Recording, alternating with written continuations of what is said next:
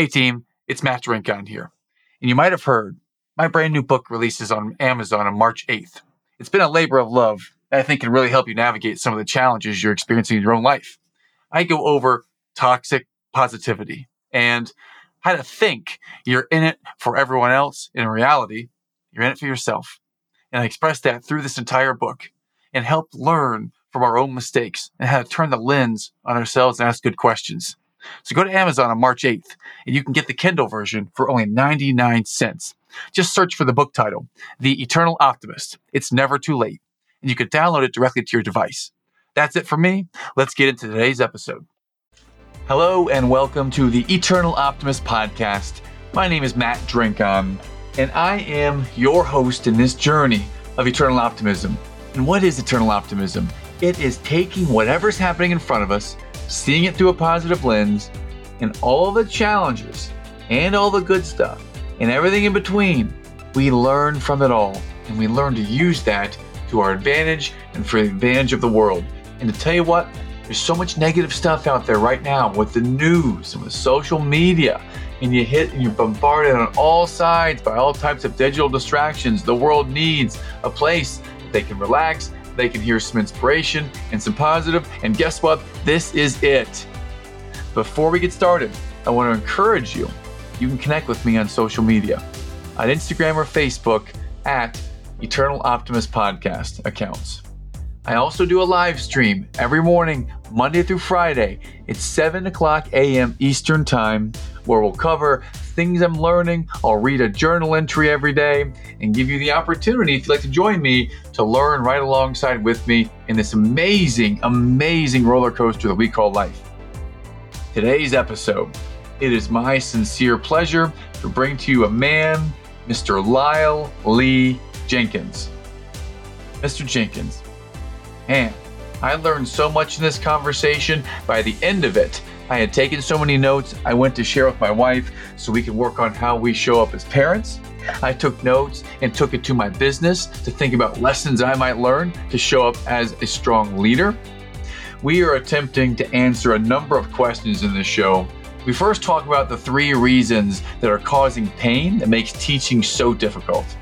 How might we tap into what really inspires learning so that the will and the thrill are there? What we're really teaching in schools today might be intended to offer the skill to succeed. However, when the will to learn and the thrill of learning are sapped, nothing happens. And Dr. Jenkins is going to share how we bring it back. Lee shares how we might create a visual record of their progress to keep them loving the learning. Lee talks about helping people, and this is actually his life's mission is to help people know the power of looking for root causes to problems instead of so much focus upon symptoms. People understand they want doctors to look for root causes, but the same understanding is not present for education. Dr. Jenkins has written a number of books, of articles. He's he's had forewords written for the number of books he's written by Jack Canfield, Mark Victor Hansen. He runs in circles of people that have influence and impact. Without going too deep into the bio, I'm going to let him speak for himself Mr. or Dr. Lyle Lee Jenkins has been an inspiration, and I am better as a father and a businessman by having met him and had a conversation with him. Without any further ado, I'm going to welcome you to a conversation where you will learn something about how to learn, how to teach learning, how to help people with learning. This is an inspirational conversation. Get ready to get into technical nuts and bolts of learning and education with my new friend, Dr. Lyle Lee Jenkins. Enjoy.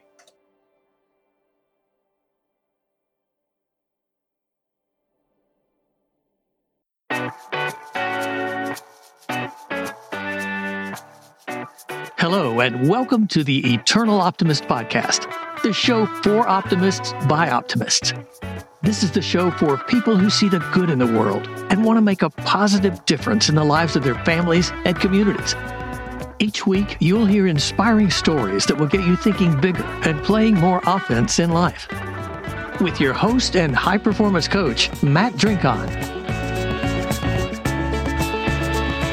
I welcome to the show my new friend, Mr. Lee Jenkins. Lee, welcome to the show, sir. Thank you, Matt. It's a joy to be here. And especially to talk to somebody who just says up front, I'm the eternal optimist. yes, sir. Well, you know it. You know it, brother. When we say the word eternal optimist, I wonder what does that mean to you when you hear eternal optimist? There's eternal, that means there's two parts to that. One is in life's ups and downs that all of us experience, you're an optimist. And then the other part of it, there's the eternal, which is after this life on earth is over, there's optimism there also. That's, it has two meanings. Excellent. Thank you. What's amazing to me is I ask that question on every show. Normally it's the last question, but you started off, so we're starting at the first question. And I like to ask that to everyone, and I always get a little bit different answer. And I really connect with your answer. It's eternal, not just on this plane of existence, not just in this life, eternal. And I think that kind of goes back to my faith, and maybe it touches on our faith. That's I appreciate your reference to eternal in that nature. Awesome. It is eternal. Yes. Awesome. Well, Lee, uh, we came to meet each other by a recommendation from a now I'd say a good friend of mine, someone I had on the show in September. I just met face to face, Mark Victor Hansen, and he said, You got to talk to Lee. Lee's awesome. So I wonder, how do you know Mark? We met at an event at a common friend's home. And I sat next to my friend, Mike Ingram was his name. And across the table was Mark and Virgil in the back patio of a friend's house. And we had a meal together. And then he looked on my website, l2j.net, and he uh, called me up. And the next day, so we had a good conversation there. And then he said, Okay, Lee, you've got a problem. I said, Yeah, really? I know that. But tell me the problem you see. He said, There's too many Lee Jenkins authors. And the reason I'm Mark Victor Hansen is because there's too many Mark Hansens. So I changed all my books. They now are Lyle Lee Jenkins because mm. there's no other Lyle Lee Jenkins out there writing books. So the very first time we talked one on one, he's giving me help. I'd written a book, How to Create a Perfect School. I can tell you later that's a crazy title. And then working with a close friend from church who's homeschooling her children, we wrote together how to create a perfect homeschool. I wrote the how to, and she wrote the what happened. So huh. it's put in different font, it's italics. So you get to read my kind of boring how to, and then the stories make the book come alive because she's there every day with her three children. And here's what happened when I took Lee's advice. So, anyway, when you look for the books, it's Lyle Lee Jenkins. But I said to Mark, what do people call you? They call you Mark Victor? No, they call me Mark. Well, people call me Lee, but only looking for the books. It's Mark Victor and it's Lyle Lee. Excellent. Excellent. I can tell already this is going to be a great conversation because things that you're passionate about are similar to me. I'm passionate about schooling and education. And you may have just noticed all my kids are home from school right now. It's 4:20 p.m. Eastern uh, here on the East Coast. And now all of my seven, six, and four year old are all home. And I've already felt them run through the background a couple times. Yeah, I've seen them been running through. Yes, that's great. I appreciate your patience with that and your smile with that. But no, it's a joy. It's a joy. I don't see it any other way. Maybe at one point, eight years ago when I started to work virtually and have children, and they would be crying three rooms away. That would have upset me, and I would have been very angry about it. And I started to think about why why would I be upset or angry at a child? They don't know what they're doing by making noise on a Zoom. So now I see them or feel them. I don't get upset about it. I'm eternally grateful that they're here and that they're running around and playing. Yes, of course. Makes me want to play. Keeps us young. Instead, you're working, talking to me. Yes. Well, this is by no means work. This is pretty enjoyable. Mm-hmm. I would love to go straight into part one of the show is the challenge. I'd love to explore a challenge that you have had in your life. And you can go like right now, all the way back to childhood, just some challenge that is worth mentioning that we might unpack and see how okay. it might serve our listeners. I'm going to talk about my challenge in the field of education. And we know that it's a struggle in many ways for the children to reach the standards we have in mind for them. And so the question is why? First thing, I spent a lot of time on the why, but one of the most interesting things, and John Hattie, who is probably the, the best known educator at this time, has named my research the Jenkins curve, which is a surprise to me, but it's very simple. I asked 3,000 teachers in various seminars, what grade do you teach and what percent of your kids love school? Simple two questions. Well, here it is. Kindergarten teacher said 95% of their kids love school. It gets worse at every grade level, down to grade nine, we're at 37%. It ticks up slightly in high school. So I have a good friend, high school dropout, made a lot of money, but dropped out of high school. And he said, well, the reason it went down in high school because they weren't counting people like me. We weren't there. That's why it went up a little bit. Then I asked further people, think about the children, your children or your friends or you when you were a junior or senior in high school. What percent of the kids are as excited about learning as a junior and senior in high school as they once were in kindergarten? The answer is always fewer than 10%. Yeah, why?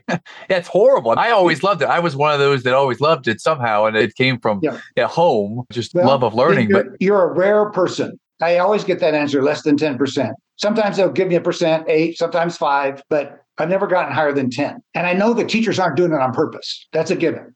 I've Mhm. never heard of a teacher yet, whether they're a good teacher or not, write in their lesson plans who they want to discourage. So it's not on purpose. The challenge is what is it that's causing this?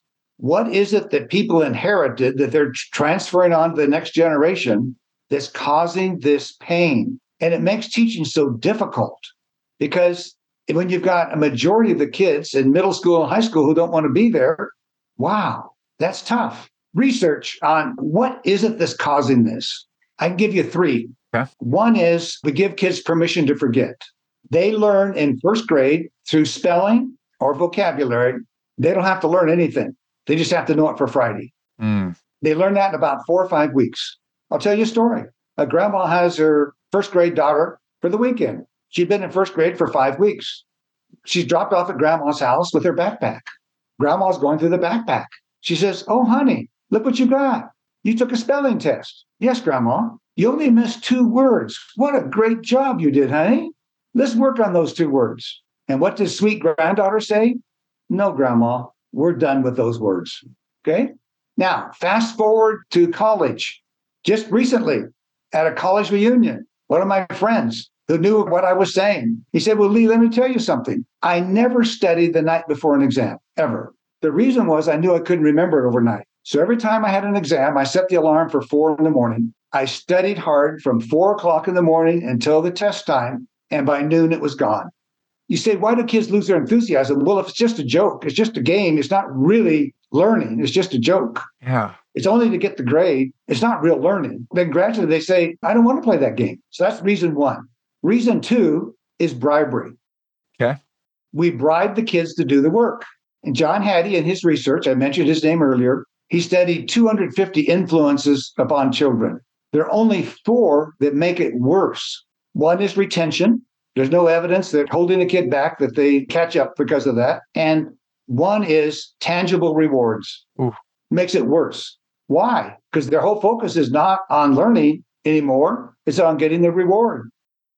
Understood. The third one I'll mention is, and this is a key part of my work with schools and homeschool families, all of it, is we use data for harm instead of data for joy. Okay. Please elaborate. The numbers that go on a paper, sometimes displayed on the wall to show who the winners and losers are. My How to Create a Perfect School book, the foreword was by Jack Canfield. So both of them have written a foreword for me. And Jack said, it's an interview that's on my website. He said when he was in military school, after every exam, they posted the scores, the name, the score, the top score in the class, then the next score and the name. He said maybe the top two or three kids thought that was good, but the rest of us didn't care. So do we still do that? No, we do it fancier. We make a really fancy bulletin board. It still shows who the winners and losers are. And I've got the photographs from actual classrooms that is displayed on the wall with a token of some kind for every kid moving towards a target. And you see who the winners and losers are the second you walk in the room. So when data is for joy, everything changes.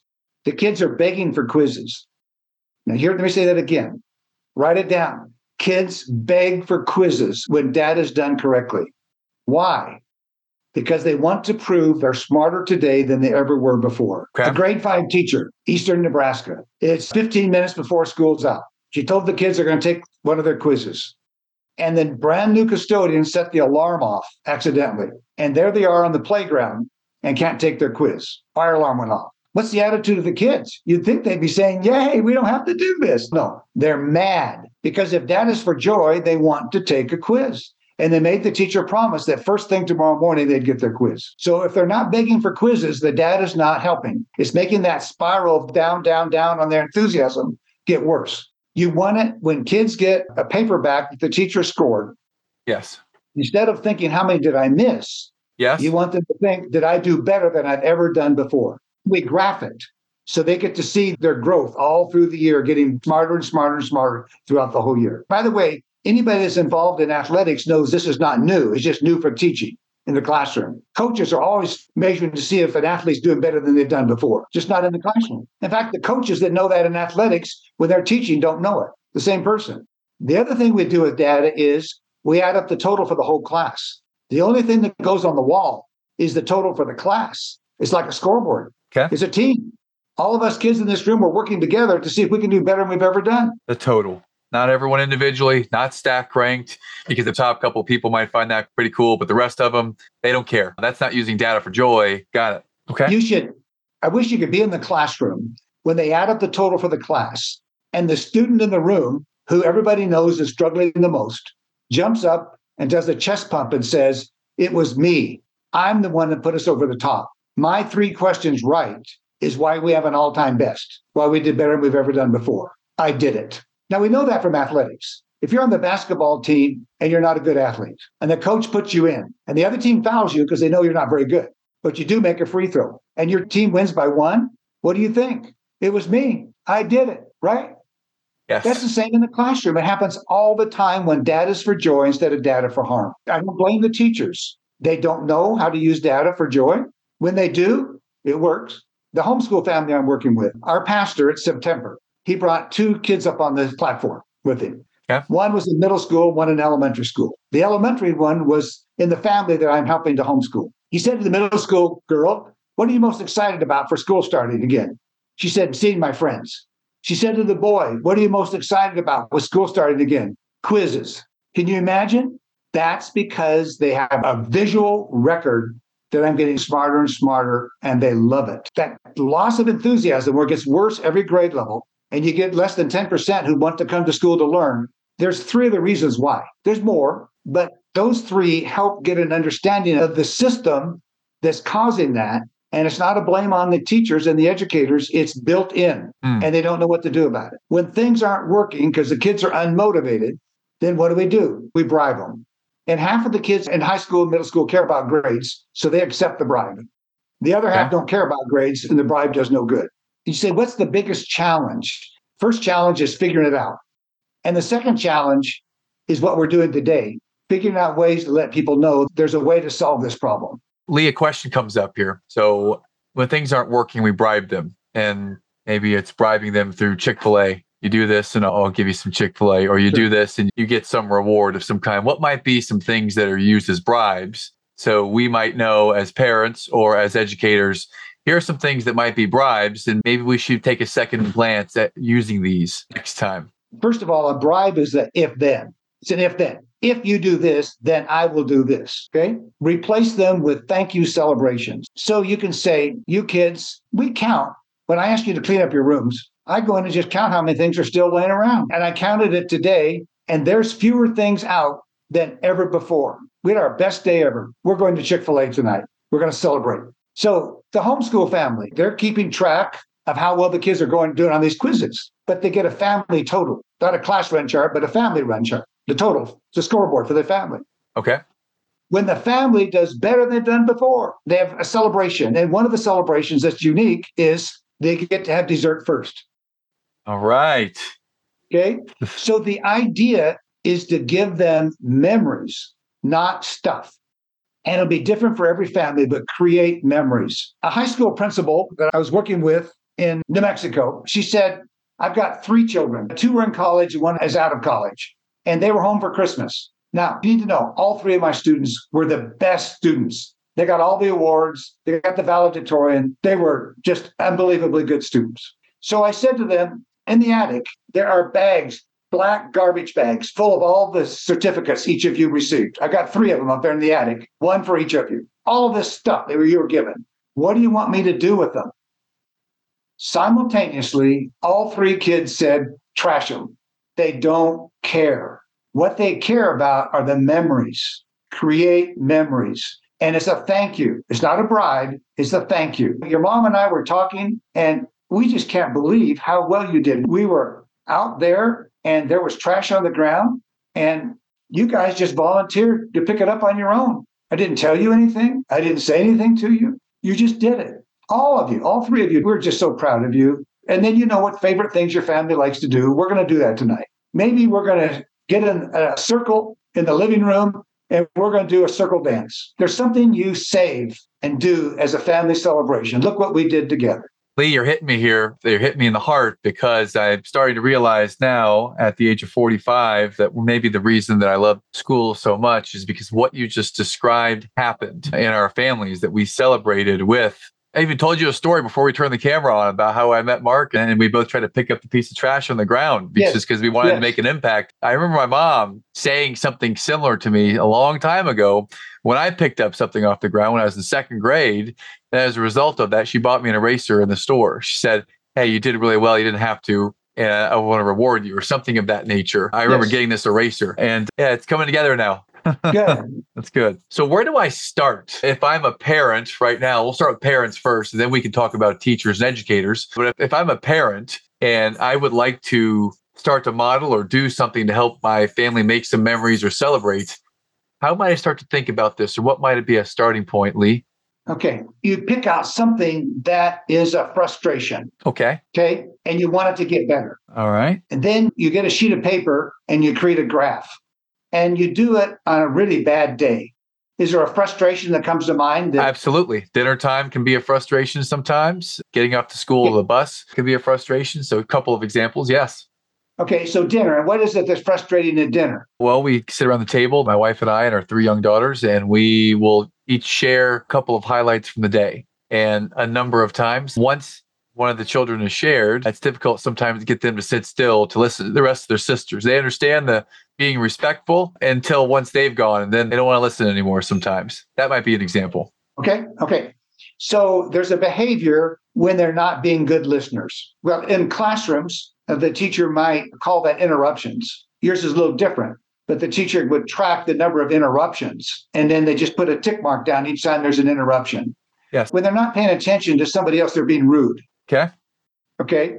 So you just have a sheet of paper there, and when they're rude, you put a little tick mark down, and then you count up and say, during dinner today, your mom and I, we counted up 12 rudes. We put the date, and your graph goes up to 12. Let's see if we can do better tomorrow. If it gets better, then you have whatever seems like a fun thing to do. And you want it to be a minute. You don't want it to be long, a minute celebration.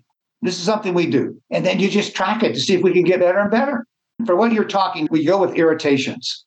My funniest one was working in Saskatchewan, and there were four French teachers in the high school. Some of the times they're teaching kids to speaking French, but most of the time they were teaching kids in French because they had three elementary schools. One was French immersion, all their instruction was in French. So they continued it on in the high school. They're taking all their different classes in French. We had little clickers and they would click them like you go into an athletic event and they're clicking how many people are there. The French teachers got little clickers to count their irritations. And I thought, what is it that they're so irritated about?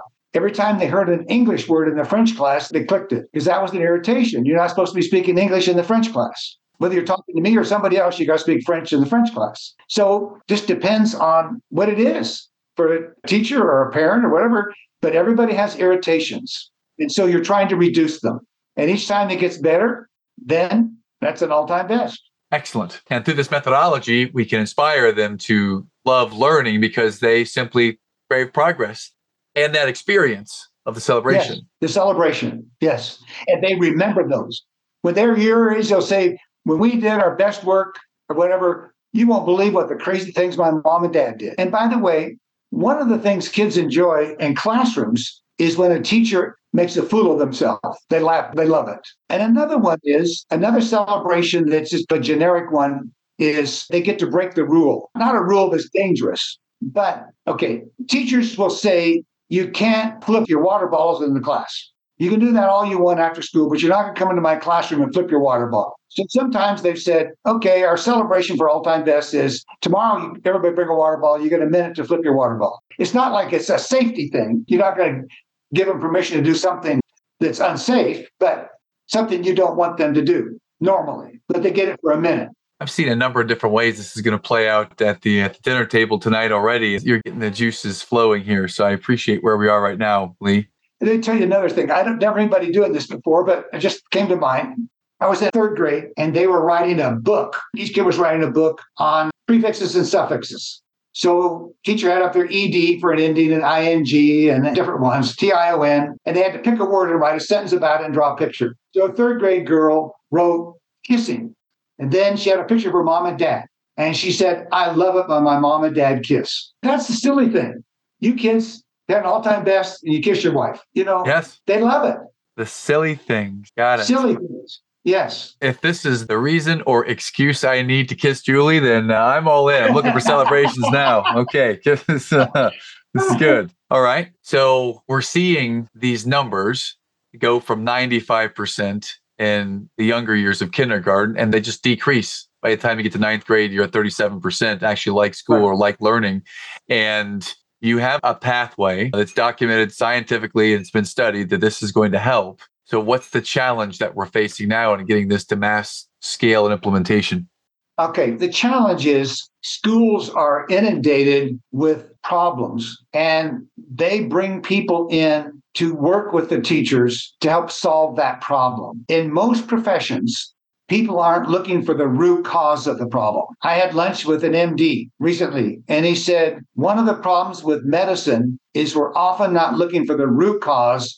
We're treating a symptom and not looking for the root cause of the health problem. I think many professions Yes. so in education, if bullying is a problem, then we want to deal with bullying. But maybe the root cause is the data we use embarrasses certain kids and they're going to strike back. And I've had principals tell me where I've worked, and I've worked at a lot of schools across the United States, they'll say even our behavior is better because of what you're teaching about tracking the data and putting it up for a class. Also in schools, we add up the total for every classroom and put that graph in the hallway so they get to see the whole school's improving. And then it's common in business and education that we set a goal. Everybody sits around and says, okay, this is how we did this year. Let's set a goal. The kids don't care about that goal. Actually, the- adults don't care about it either. They just do it. What we do is when you have the total for the whole school or the classroom, the goal is to be the best class ever. So the kids buy into that. They want to have bragging rights that they're doing better than any other class this teacher had. Or for the whole school, we're doing better than all the kids did last year. We're doing even better. That's a goal they aspire to meeting. Yes. What I'm hearing is the goal, whether the goal itself matters not. What matters is be able to show over time that they're improving and Yes, empowering them to have a sense of pride that they're improving. yes. And when that happens, the teachers don't pressure the kids to learn more. The kids pressure the teacher to teach more. That changes the whole dynamic. You want teachers complaining. I haven't got time to keep up with all these kids want to learn because they get great joy. They will say in elementary school, how come we don't have a graph for this subject? In North Carolina, up in the Statesville, I was there recently. I'd been there 10 years ago and then came back. And one of the high school teachers teaching seniors said, I've been using this ever since. My kids love what you've taught us. They're seniors in high school, especially the jocks. They get it because they're used to it. They love it. And it's so simple. Add it up. The hard part is the teachers have to tell the kids what they want them to know at the end of the year. And then you're tracking their progress towards that all the way through. So they don't get a quiz on the chapter they just studied. They get a quiz on a random sample of the end of the year expectations. Almost every week, they're taking a random sample from the end of year expectations. You know, a third of the way through the year, do I know a third of the content? Halfway through the year, do I know half of the content? All through the year, they know if they're on track to know all of it by the end of the year and have it in their long term memory. So let's talk about first grade spelling because I mentioned that story earlier with the grandma and the first grader. Yes. Behind me, there's a picture of a first grade teacher on the cover of the book. And this is from her classroom. The first graders get the list of all 150 spelling words for the whole year the first week of school. They get the whole list. Mom and dad get it, kids have it. And each week, when the teacher walks around the room, she has a bucket. And in that bucket are all 150 words written on a sheet of paper. And she pulls out 12, and that's their spelling test, pulls them out at random. Well, in the beginning, they're going to miss most of them. They get it as baseline data. And then it goes through the year. It goes up and up, but not up every week because harder words coming out at random. But what I'm leading to, by the end of the year, you want the kids to be able to spell any 12 words that are pulled out of the bucket and spell them all, not because they studied them the night before with mom, Yes. Because it's in their head. Got it. And that's why I'm not telling them the 12 words every week. Hey, here's your calendar. Study these 12 this week. I guess the quiz itself, the first one, informs them of here's the 12 for this week. They really cannot prepare for it because they don't know which ones are going to be the words. No. It's just 12. And they know sometimes it's a good luck week and sometimes it's a bad luck week, but overall there's progress. And it's for everybody. But that's in every subject, every grade level. What do you want to know at the end of the year? We're going to measure our progress towards that. Fascinating. I can see it.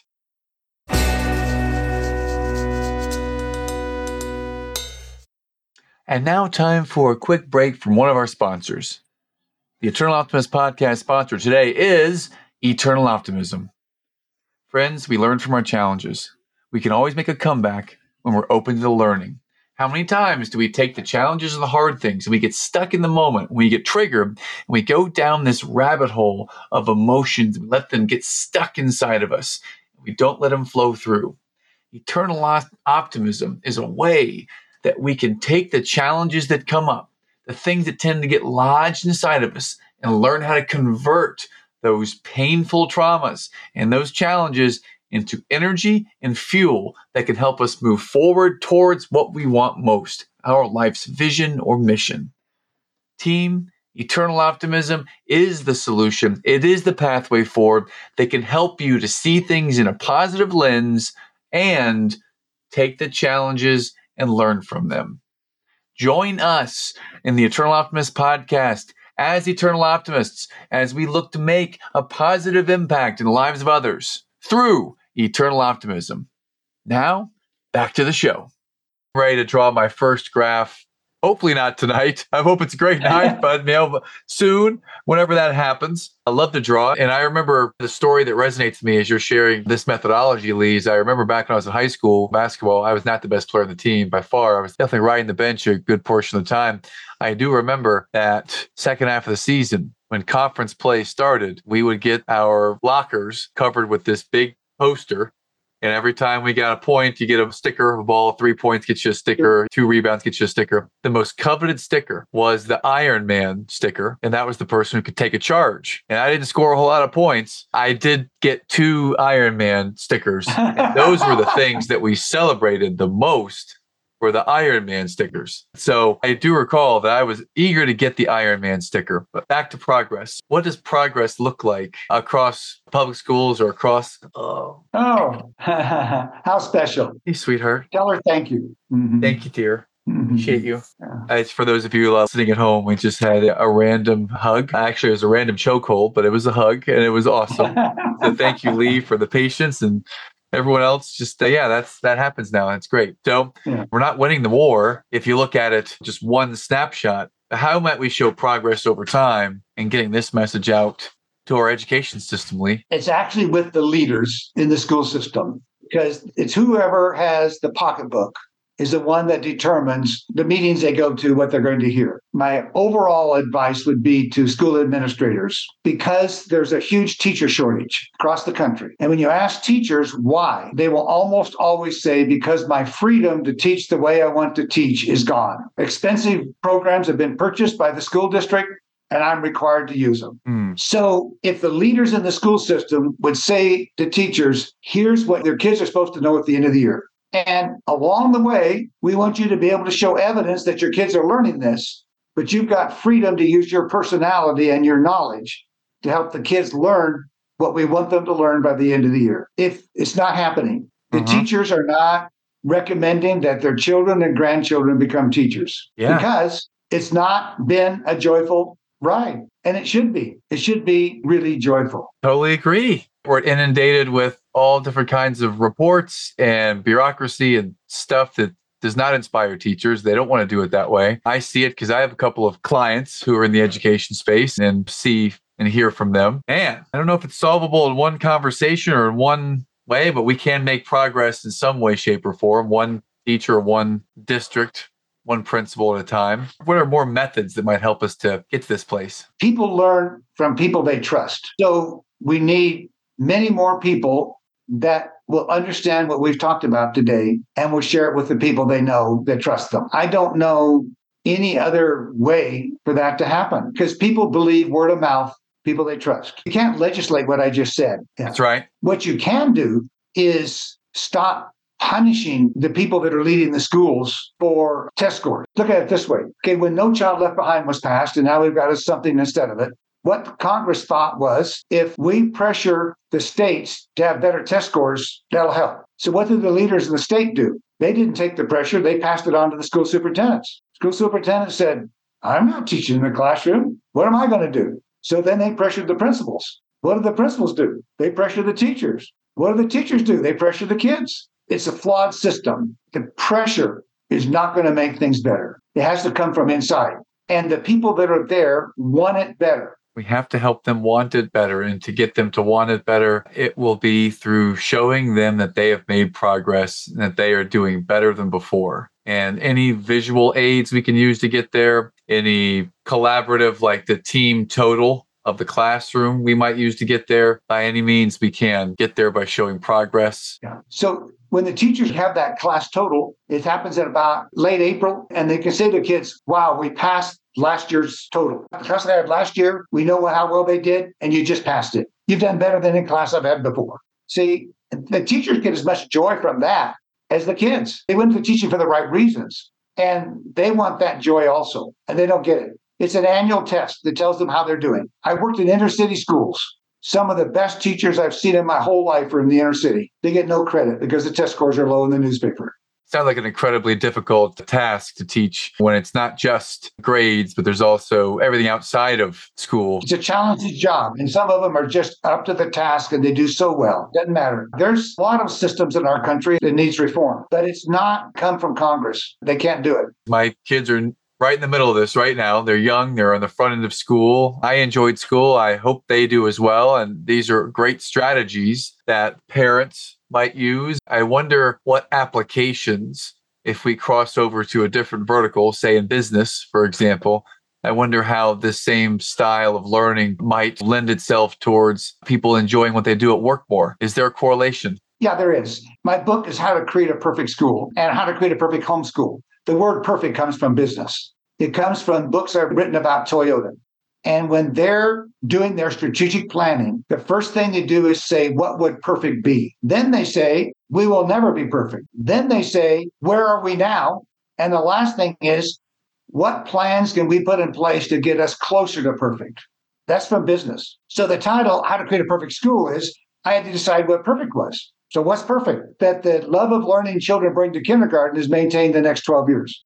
Okay. That would be perfect. We've talked about that.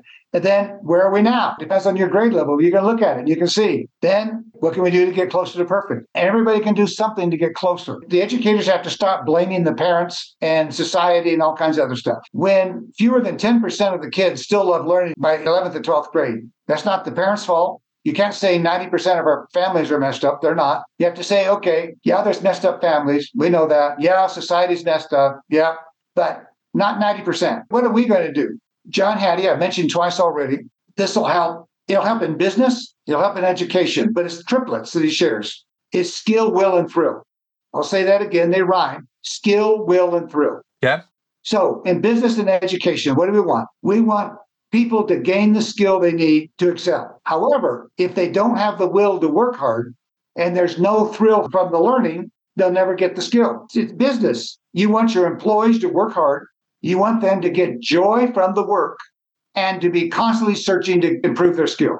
And if people just remember, it's not skill alone. That's all the test measure is skill. No, it's skill, will, and thrill. Recently watched in Oklahoma, I have a son in Oklahoma also, and it's his house. And out in the front was a tarantula wasp dragging the tarantula to its nest. And then the tarantula wasp would stop, go off for a while, and then come back and drag the tarantula some more and then stop and then drag her some more. So what's going on? The tarantula wasp stings the tarantula and paralyzes it. Okay. And the tarantula is being drugged to the tarantula wasp nest.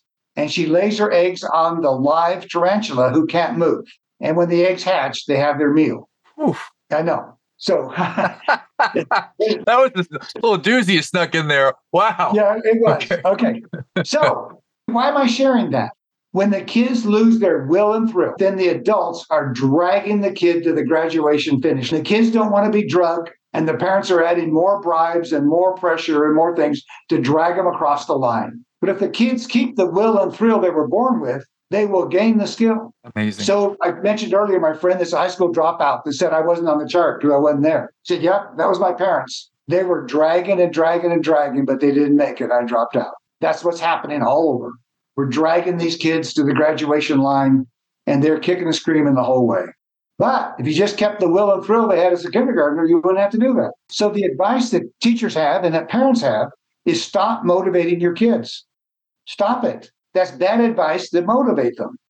They were born motivated. God gave them motivation to learn the, the instant they were born, probably before they were born. They still have it when they're five and six and seven. They still have that inborn desire to learn. So the job is not to motivate them to learn. The job is to maintain the motivation they were born with. On my website, which is l2j.net, under free resources, there's a graph for parents and teachers to measure will and thrill. The one I talked about earlier is measuring skill, but we can measure will and thrill. They'll tell you where they are. It's across the bottom of the graph. It goes from I hate it to I love it. And on the y axis, it's going up from I'm doing nothing to I'm all in, I'm 100%. And on that, the kids will tell you where they are, will and through. That's the most important thing to monitor. Okay. Because if that's high and the kids say, I love it and I'm all in, 100% effort, you don't have an issue. But when they say, I hate it and I'm doing nothing, you're just picking the tarantula and the tarantula wasp, you're dragging them. That is a wonderful analogy, and it has stuck in my brain for the reason of laying the eggs on it. It's going to stay there, but the brilliance behind it, the skill, the will, and the thrill, I certainly appreciate that. Where might our audience go, Lee, to find out any anything else about you? You said your website, so if you could please share that again, and any other places, your books, anything that we might do to find out more about education and what you're up to. Okay. First of all, there is the website, l2j.net. They can follow me on Facebook, follow me on Instagram, on LinkedIn. You can email me. It's lee at l2j.net. You say that, I'll say it again, lee at ltoj.net. Sometimes people ask, what does L to J mean? It's a graph we put in classrooms. Everybody knows what the bell curve is. We're starting off the year with an L shaped curve. We're going through the bell at the middle of the year. and We want to get to a J shaped graph at the end of the year. It's all moved, the whole thing's moving. So once you picture the bell, that's for the middle of the year. L uh, through the bell to the J. So it's lee at L to J.net. And I'd be happy to talk to people. Lee at L to J.net. Awesome.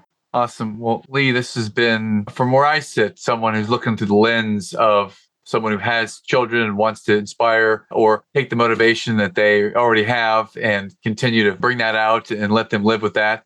So I'm looking at it from a parental lens. And I'm also looking at it from a lens of a business leader, of someone who is always seeing organizations that are trying to motivate and inspire people and sure. they're not doing great at it. Sometimes they are. But I'm looking at it from a couple different lenses. I certainly appreciate what you shared. I'm going to share it in my community, the Front Row Dads. Maybe make some introductions if you're interested in other shows.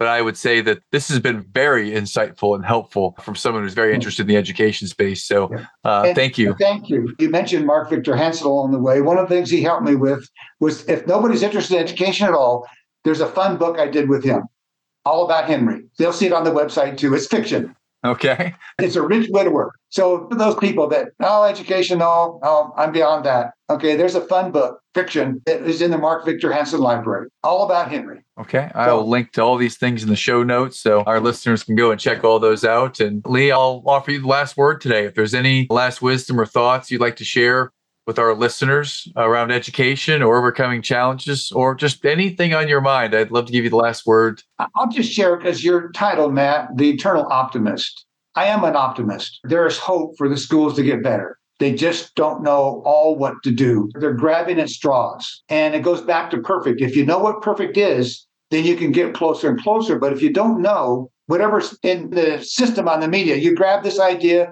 you go to a conference, grab another idea, Two years later, it's not around, but you grab another idea. You just chaos. But if you know what perfect is and you stay there, you can get closer and closer. And our schools can get better, whether they're private schools, charter schools, public schools, or if it's a homeschool. All of them can get better, but they have to know what perfect would be and strive to get closer. And if they do that, the optimism will come to life. Try to get closer. Got it. Thank you, Lee. Appreciate okay. you, my friend. Thank you. Thank you. Appreciate it, man. This has been a joy. Thanks for listening to the Eternal Optimist podcast.